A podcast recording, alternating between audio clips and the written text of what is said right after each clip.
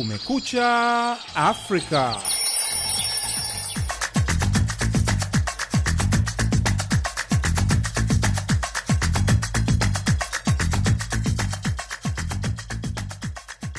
Hujambo mpenzi msikilizaji, popote unapotusikiliza. Hii ni Kumekucha Afrika kutoka idhaa ya Kiswahili ya Sauti ya Amerika, Washington DC. Karibu katika matangazo ya leo Alhamisi, tarehe 19 Januari mwaka 2023. Jina langu ni Patrick Nduimana na mimi ni Idi Ligongo. Tunasikika kupitia redio zetu shirika kote Afrika Mashariki na Maziwa Makuu, ikiwemo Redio Sunrise Arusha, Chuchu Redio Zanzibar, Redio Ituri Bunia DRC, Redio Muungano Oicha DRC, na sasa Redio Bungoma, Redio Mitume Kitale Kenya, na UBC Redio, pamoja na mtandao wetu wa VOA Swahili.com.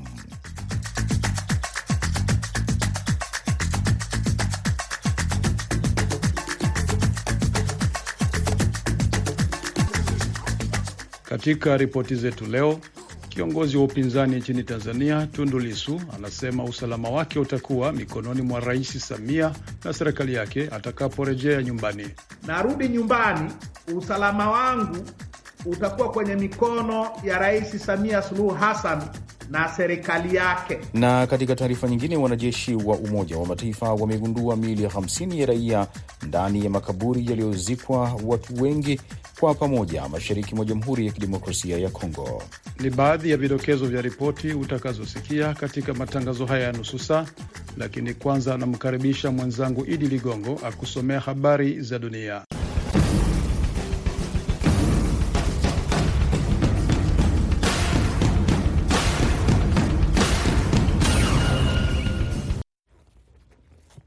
Zifuatazo ni habari za dunia kutoka idhaa ya Kiswahili ya Sauti ya Amerika. Msomaji ni mimi Idi Ligongo.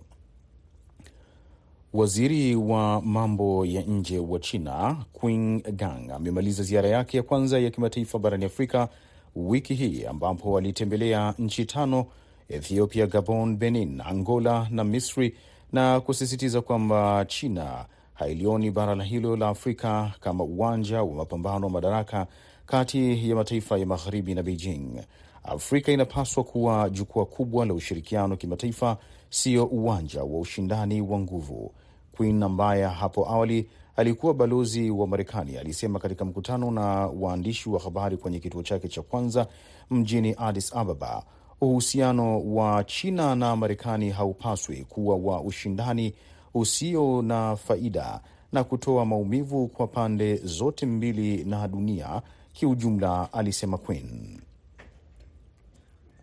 Marekani na Uturuki Jumatano ziliweka pembeni tofauti ambazo zimezorotesha uhusiano wao kwa miaka mingi, lakini hazikuweka ripoti ya maendeleo katika kutatua mizozo kuhusu uvamizi wa Rusia wa Ukraine na upanuzi wa NATO ambao umeharibu uhusiano kati ya washirika.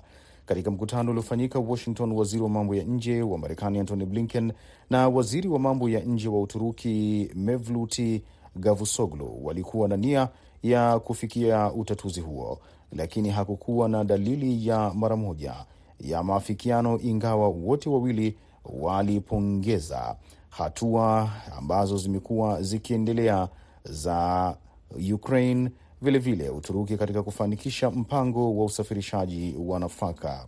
Lakini katika maelezo mafupi kabla ya mkutano wao, hakuna hata mmoja aliyetaja tofauti zao juu ya kujiunga kwa Finland na Sweden katika NATO ambayo Waturuki wamezuia hadi sasa, licha ya kuungwa mkono kwa nguvu na Marekani na washirika wengine.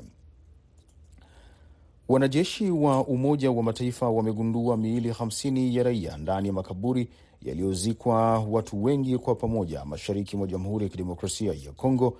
Maafisa wamesema hayo yamejiri baada ya msururu wa mashambulizi yanayodaiwa kufanywa na makundi yenye silaha. Ripoti kamili na Patrick Nduwimana. Wanajeshi hao wa Umoja wa Mataifa waligundua miili hiyo wakati wakipiga doria katika jimbo lenye machafuko la Ituri kufuatia mashambulizi mabaya yaliyofanywa na wanamgambo wanaodhaniwa kuwa wa kundi la Kodeko. Wenzetu kule wameripoti kwamba kaburi la pamoja lenye miili arobaini na miwili wakiwemo wanawake kumi na wawili na watoto sita limegunduliwa katika kijiji cha Nyamamba, amesema naibu msemaji wa Umoja Mataifa Farhan Haq. Ameongeza kuwa kaburi nyingine ikiwa na miili saba iligunduliwa katika kijiji cha Mbogi. Hak ameomba kufanyike uchunguzi ambao utabaini ikiwa kuna uhusiano kati ya makaburi hayo na mashambulizi ya wanamgambo hao. MONUSCO inaunga mkono mahakama za Kongo kuchunguza mashambulizi hayo na kuwafikisha wahusika mbele ya vyombo vya sheria, Hak amesema. Ituri, jimbo linalopakana na Uganda, limeshuhudia machafuko katika wiki za hivi karibuni baada ya mauaji ya mwalimu mmoja kutoka jamii ya Walendu kuchochea mashambulizi ya ulipizaji kisasi yaliyofanywa na kundi la wanamgambo la Kodeko ambalo linadai kuwakilisha Walendu.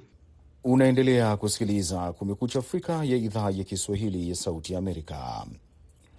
Ujerumani itaruhusu vifaru vilivyotengenezwa na nchini humo kutumwa Ukraini kusaidia ulinzi dhidi ya Rusia ikiwa Marekani itakubali kutuma vifaru vyenyewe, vyanzo vya serikali ya Ujerumani vililiambia shirika la habari la Reuters.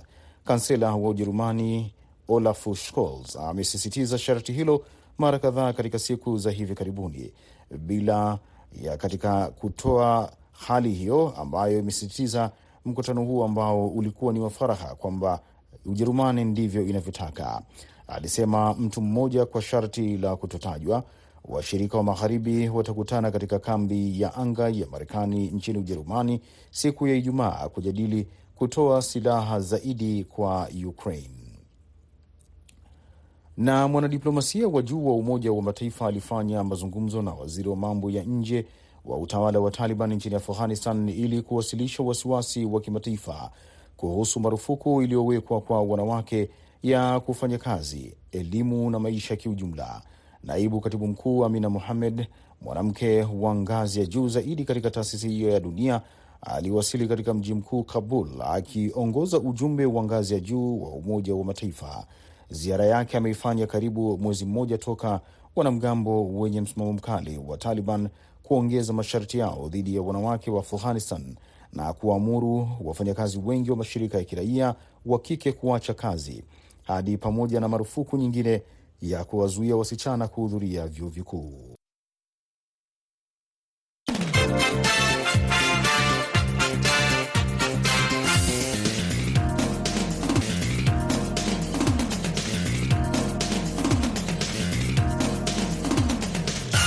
Unaendelea kusikiliza matangazo ya Kumekucha Afrika moja kwa moja kutoka studio za Sauti ya Amerika, Washington DC. Mwanasiasa wa upinzani nchini Tanzania Tundu Lissu anayeishi uhamishoni huko Belgiji amesema ingawa hajahakikishiwa usalama wake moja kwa moja, anaamini Rais Samia Suluhu na serikali yake watawajibika kwa ulinzi wake atakaporejea nyumbani mwishoni mwa mwezi Februari. Alizungumza na mwenzetu Mary Mgawe kwa njia ya Skype akiwa nchini Ubelgiji, na hapa anaanza kwa kueleza kuhusu swala hilo. Serikali haijasema itanipa ulinzi. Ninafahamu vile vile kwamba wale waliojaribu kuniua mwaka elfu mbili kumi na saba hawajachunguzwa na hawajakamatwa, na ninaona na watu wanaona kuna vitisho vitisho vinaanza kujitokeza vikitokea kwa baadhi ya askari polisi. Sasa hiyo haitanizuia mimi kurudi nyumbani. Narudi nyumbani, usalama wangu utakuwa kwenye mikono ya Rais Samia Suluhu Hassan na serikali yake waliotangaza kwamba nirudi nyumbani nitakuwa salama. Wao ndio watakaowajibika na usalama wangu. Hatua hii ya wewe kurejea nyumbani, unaona kama itachangia vipi kuimarisha upinzani hasa ndani ya chama chako? E, nafikiri kwa kuangalia nafasi ambayo nimekuwa nayo katika siasa za Tanzania na katika chama changu, nafikiri haitakuwa ajabu nikisema e, kurudi kwangu Tanzania kutasaidia kuongeza jitihada za mapambano ya kidemokrasia katika nchi yetu, na nafikiri ni niisemee hivyo. Lissu, zungumzia kidogo kuhusu kesi zilizokuwa zinakukabili hapo awali, na vile vile kulikuwa na madai fulani ya pesa zako, umefikia wapi? Kuna makubaliano yoyote? Asante sana, haya maswali mazuri sana. Zile kesi za za, za Magufuli zilizokuwa zinanikabili walishazifuta zote. Kuhusiana na pesa zangu, ninaambiwa kwamba nimelipiwa sehemu ya fedha nilizokuwa nastahili kulipwa. Sehemu naambiwa kuna sehemu nyingine kama zaidi, zaidi takriban shilingi milioni mia moja hivi ambazo hazijalipwa. Hizo ni zile zinazotokana na kiinua mgongo changu kama mbunge. Fedha zangu za matibabu zilizokuwa zina, ninazotakiwa nilipwe kisheria, hizo hazijalipwa hata senti moja, lakini rais aliahidi kwamba watazilipa. Mwisho kabisa, hali ya kisiasa nchini Tanzania unaionaje kwa sasa? E, ukilinganisha na hali ilivyokuwa kabla ya mwaka huu, kabla ya wiki mbili zilizopita, ambako vyama vya siasa vilikuwa haviruhusiwi, vya upinzani vilikuwa haviruhusiwi kufanya mikutano ya hadhara, hali ya sasa ina inakwenda vizuri. E, tunaruhusa kisheria sasa, kama ambavyo tumekuwa nayo miaka yote ya kufanya mikutano ya hadhara. Kwa hiyo hali ya kisiasa ina, ina ni nzuri ukilinganisha na kipindi chote cha Magufuli na ni nzuri ukilinganisha na kipindi cha takriban mwaka mmoja na nusu wa kwanza wa Rais Samia pale alipoanza kusema kwamba kudai katiba mpya ni chokochoko, mara tushtaki kwa ugaidi na vitu kama hivyo. Sasa hivi ameachana na hayo mambo, ameondoa zuio haramu la mikutano mm-hmm. naingia katika siasa za hoja za majukwaani kama ilivyo katika katiba yetu na katika sheria zetu. Ni Tundu Lissu akizungumza na Sauti ya Amerika kutoka Ubeljiji.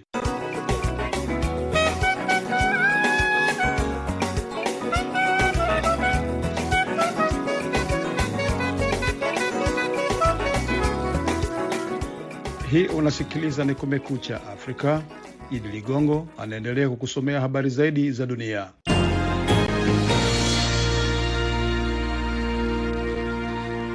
Unaendelea kusikiliza matangazo ya Kumekucha Afrika kutoka idhaa ya Kiswahili ya Sauti ya Amerika. Ninaendelea kukusomea habari zaidi za dunia. Mamia ya wakimbizi wanakimbilia usalama nchini India, huku jeshi la Myanmar likizidisha mashambulizi ya anga katika jimbo la kaskazini magharibi mwa Myanmar Chin. Shirika la misaada ya wakimbizi liliambia VOA Jumatano takribani wakimbizi mia mbili wa Chin walivuka mpaka wiki iliyopita kufuatia mashambulizi ya anga ya jeshi la Myanmar kwenye kambi muhimu ya waasi kwenye mpaka wa India na Myanmar, kulingana na shirika la haki za binadamu la Chin. Shirika hilo ambalo limeripoti takriban mashambulizi kumi na manne ya anga baada ya mapinduzi ya kijeshi Februari 2021 linafanya kazi kulinda na kukuza haki za watu wa Chin na jamii zingine zinazokandamizwa na kutengwa nchini Myanmar.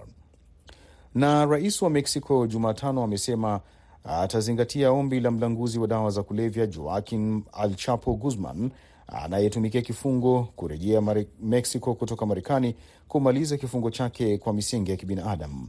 Mwanzilishi wa genge la ulanguzi la Sinaloa ameomba msaada kwa rais Andres Manuel Lopez Obrador kutokana na madai ya mateso ya kisaikolojia ambayo Guzman anasema anateseka katika gereza la Marekani.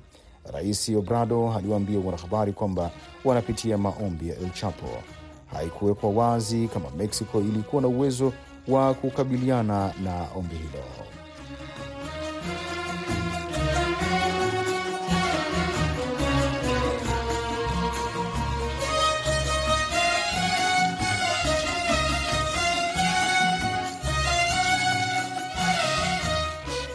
Afrika Kusini inapanga kuanza mazoezi ya kijeshi ya pamoja na majeshi ya majini ya China pamoja na Rusia kwenye mwambao wake wa mashariki kuanzia Februari 17 hadi Februari 26 licha ya vita vinavyoendelea vya Kremlin dhidi ya Ukraine.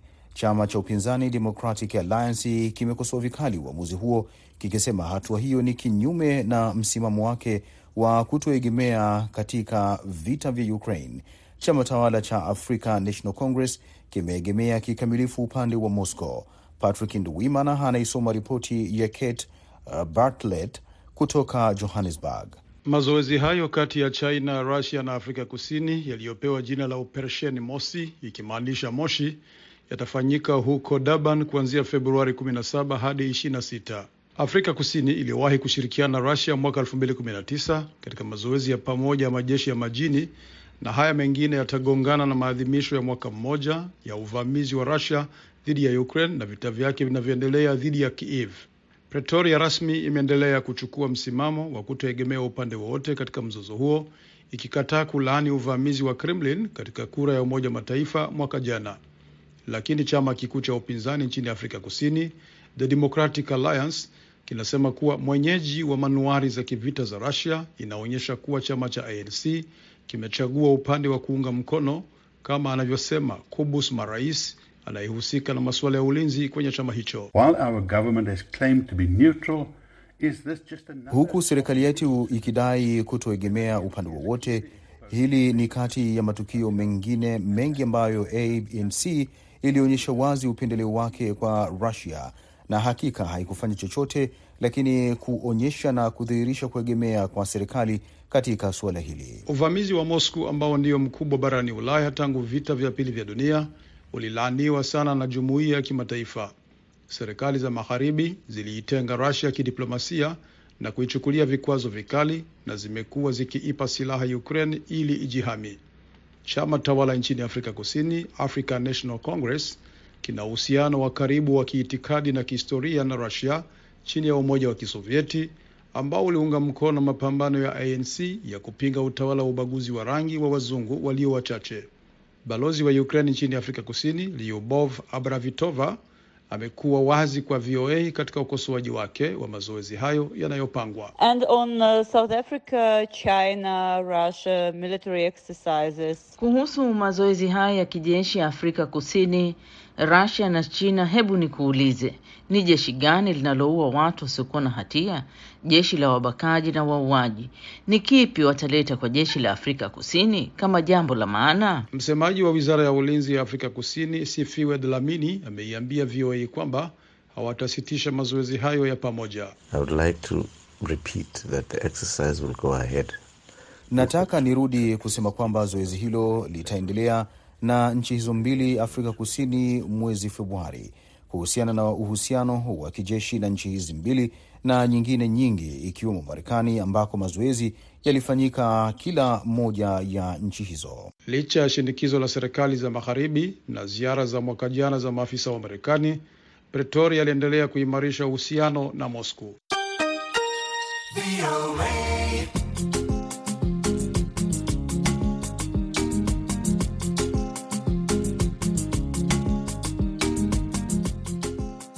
Rais wa Malawi amemfukuza kazi mkurugenzi wa mashtaka ya umma Stephen Kayuni kwa madai ya kutumia vibaya mamlaka yake kulipiza kisasi kwa kile anachoona kuwa kimemkwaza yeye binafsi.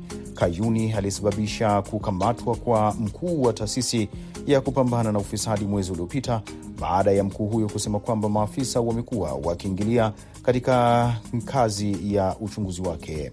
Lamek Masina anaripoti kutoka Blantyre na Patrick Nduwimana anatuarifu zaidi. Rais wa Malawi Lazarus Chakwera alitangaza kufutwa kazi kwa mkurugenzi wa mashtaka ya umma Stephen Kayuni wakati wa hotuba yake kwenye televisheni ya taifa jana Jumatano. Chakwera alikuwa akijibu matokeo ya tume ya uchunguzi aliyoiunda mwezi uliopita ili kufahamu mazingira yaliyosababisha kukamatwa kwa mkuu wa taasisi ya kupambana na ufisadi Marta Chizuma. Tume ya uchunguzi iligundua kwamba polisi walimkamata Chizuma siku chache baada ya Kayuni kulalamika kwa polisi kuwa alihisi kujeruhiwa kihalifu na matamshi aliyotoa Chizuma mwezi Januari mwaka 2022. Katika sauti ambayo baadaye ilivuja kwenye mitandao ya kijamii, Chizuma alisema kuwa maafisa wa ngazi ya juu wakiwemo mawakili, jaji na mamlaka za serikali wamekuwa wakikwamisha vita vyake dhidi ya ufisadi. Chizuma alikamatwa tarehe 6 Disemba, lakini alishikiliwa kwa saa chache tu kufuatia wito wa kuachiliwa kwake kutoka kwa maafisa wengine wa Malawi wa kawaida na balozi za Uingereza na Marekani. Ripoti ya tume ya uchunguzi ilisema Kayuni alikosea kuwasilisha malalamiko yake binafsi kuhusu masuala yanayohusu ofisi yake kama mkurugenzi wa mashtaka. Tume hiyo ilimwomba Rais Chakwera kuchukua hatua zinazostahiki dhidi ya Kayuni. As such, to prevent him from using a public office to settle a personal injury, Kwa hiyo ili kumzuia kutumia ofisi ya umma kutatua jeraha lake binafsi, nimemwondoa Dkt. Kayuni mara moja. Ninamshukuru kwa utumishi wake wa miaka mingi. Chakwera alitangaza kwamba amemteua Masauko Edwin Chamkakala kama mkurugenzi mpya wa mashtaka ya umma na ameomba idara zote za serikali kumuunga mkono mkurugenzi mpya wa mashtaka wa serikali. Hata hivyo, Chakwera alitupilia mbali pendekezo la tume ya uchunguzi kwamba angemchukulia hatua Chizuma kwa makosa anayodaiwa kuyafanya kwa kuvujisha sauti hiyo kwenye mitandao ya kijamii. So I want to make this clear today. I stand by my decision not to fire Ms. Chizuma a year ago. Nataka niliweke wazi leo, ninasimama na uamuzi wangu wa kumfuta kazi. Hata hivyo, Chakwera aliomba hatua za kinidhamu dhidi ya manaibu wawili wa inspekta mkuu wa polisi Happy Mkandawire na Kaspa Chalera zichukuliwe kwa kutoheshimu mamlaka. Wakuu hao wawili wa polisi wanatuhumiwa kupinga maagizo ya Chakwera kumwachilia huru Chizuma bila masharti yoyote alipokamatwa tarehe 6 Disemba. Unasikiliza matangazo ya Kumekucha Afrika kutoka idhaa ya Kiswahili ya Sauti ya Amerika. Matangazo haya yanasikika kupitia redio zetu shirika kote eneo zima la Afrika Mashariki na Maziwa Makuu na kwenye mtandao wetu wa www voa swahili.com. Pata mara moja burudani ya muziki. Ah,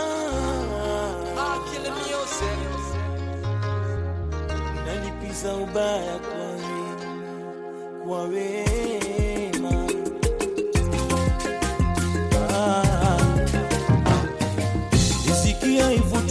ivuti kwa kamba walimwengu mjue.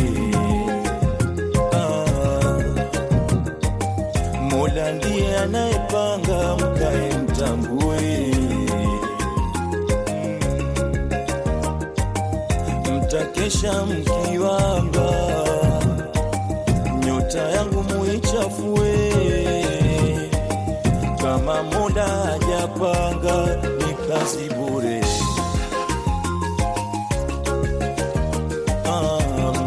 Mtakesha mkiwanga,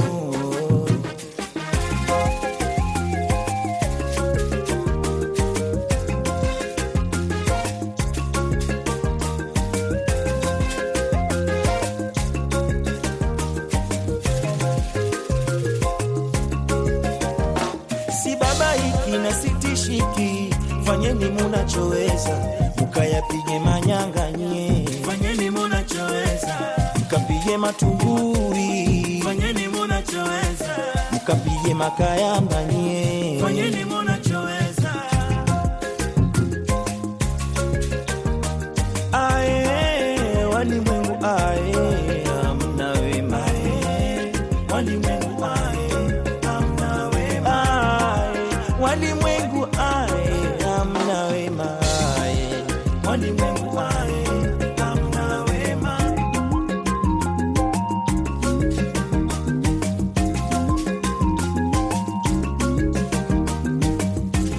Kabla ya kukamilisha matangazo haya, huu hapa muktasari wa habari za dunia na Idi Ligongo.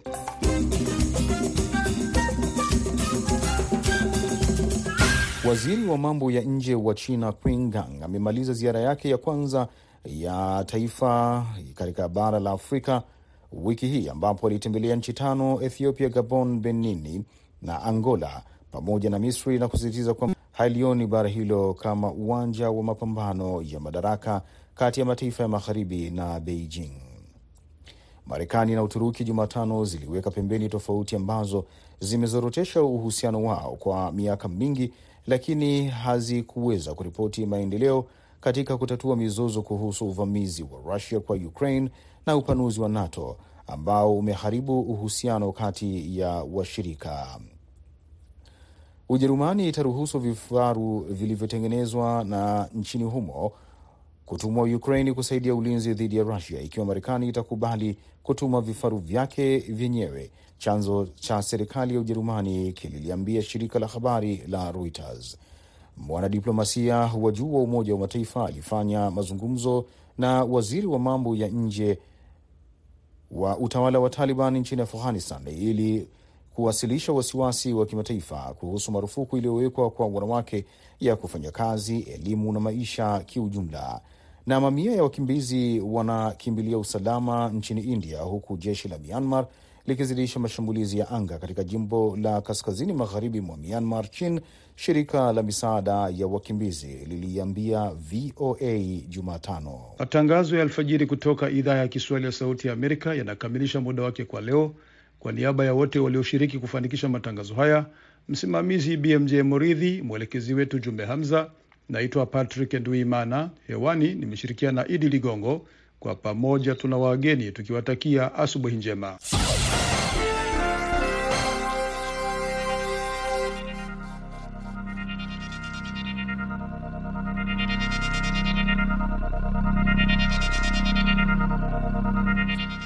Ifuatayo ni tahariri inayoangazia maoni ya serikali ya Marekani. Marekani na idadi kubwa ya mataifa ya Kiafrika yanapanua ushirikiano wao katika anga za juu. Tunapoingia enzi hii mpya katika ukuaji wa anga, ni muhimu kukumbuka faida zinazoonekana ambazo ushirikiano wa anga unaweza kutoa kwa raia wetu. Naibu waziri wa bahari na masuala ya kimataifa ya mazingira na sayansi Monica Medina alisema. Naibu waziri Medina alizikaribisha Nigeria na Rwanda kama mataifa mawili ya Afrika kutia saini mkataba wa Artemis. Waliotia saini makubaliano ya 23 ya Artemis wanawakilisha mataifa mbalimbali yenye uwezo na masilahi mbalimbali ya anga, alieleza. Alisema makubaliano hayo yanaunga mkono shughuli zetu katika mpango wa NASA wa Artemis unaolenga kumpata mwanamke wa kwanza na mtu wa kwanza asiye mzungu mwezini, miongoni mwa malengo mengine. Kupitia mpango wa Artemis, Marekani inajenga juhudi pana zaidi na tofauti za kimataifa za anga za juu katika historia ya binadamu. Satelaiti za uchunguzi wa anga zinaweza kutoa manufaa yanayoonekana kwa wale wanaoishi duniani, alibainisha naibu waziri Medina. Anasema kwa mfano, nchini Marekani tunatumia hii ili kutusaidia kuelewa maeneo yetu yanayokabiliwa na moto na jinsi ya kudhibiti uharibifu na kuokoa maisha na kupunguza hasara za kiuchumi. Mwezi uliopita Uganda na Zimbabwe zilizindua satelaiti zao za kwanza za uchunguzi wa dunia ambazo zitafanya uchanganuzi wa ubora wa maji, eneo la matumizi ya ardhi na rutuba ya udongo. Tunatazamia kushirikiana na mataifa ya Afrika kuhusu vifaa vya siku zijazo vya uchunguzi wa anga za juu wa dunia. Kiini chao, alisema naibu waziri Medina, juhudi zetu katika anga za juu zinasaidia kuboresha maisha ya watu nchini Marekani, katika bara la Afrika na kwa kweli duniani kote. Marekani pia ilikaribisha uungwaji mkono kutoka kwa wanachama wa kundi la Afrika juu ya azimio la Umoja wa Mataifa linalotaka mataifa yote kujitolea kutofanya majaribio ya uharibifu ya moja kwa moja kwa makombora ya satellite. Anasema majaribio haya yanahatarisha uendelevu wa muda mrefu wa anga za juu kwa kuharibu mazingira ya anga na yanahatarisha matumizi ya anga na mataifa yote. Tunathamini sana uungwaji mkono mkubwa wa kundi la Afrika katika mataifa katika Baraza Kuu la Umoja wa Mataifa, wakati sisi Marekani tulipofadhili azimio ambalo linasisitiza dhamira hii ya amani ya kutotumia aina hizi za majaribio ya makombora ya satellite ambayo yangeharibu sana. Tunapojitolea kwa usalama, amani na uchunguzi endelevu na matumizi ya anga, tunaweza kufungua uwezo wake usio na kikomo. Hiyo ilikuwa tahariri inayoangazia maoni ya serikali ya Marekani.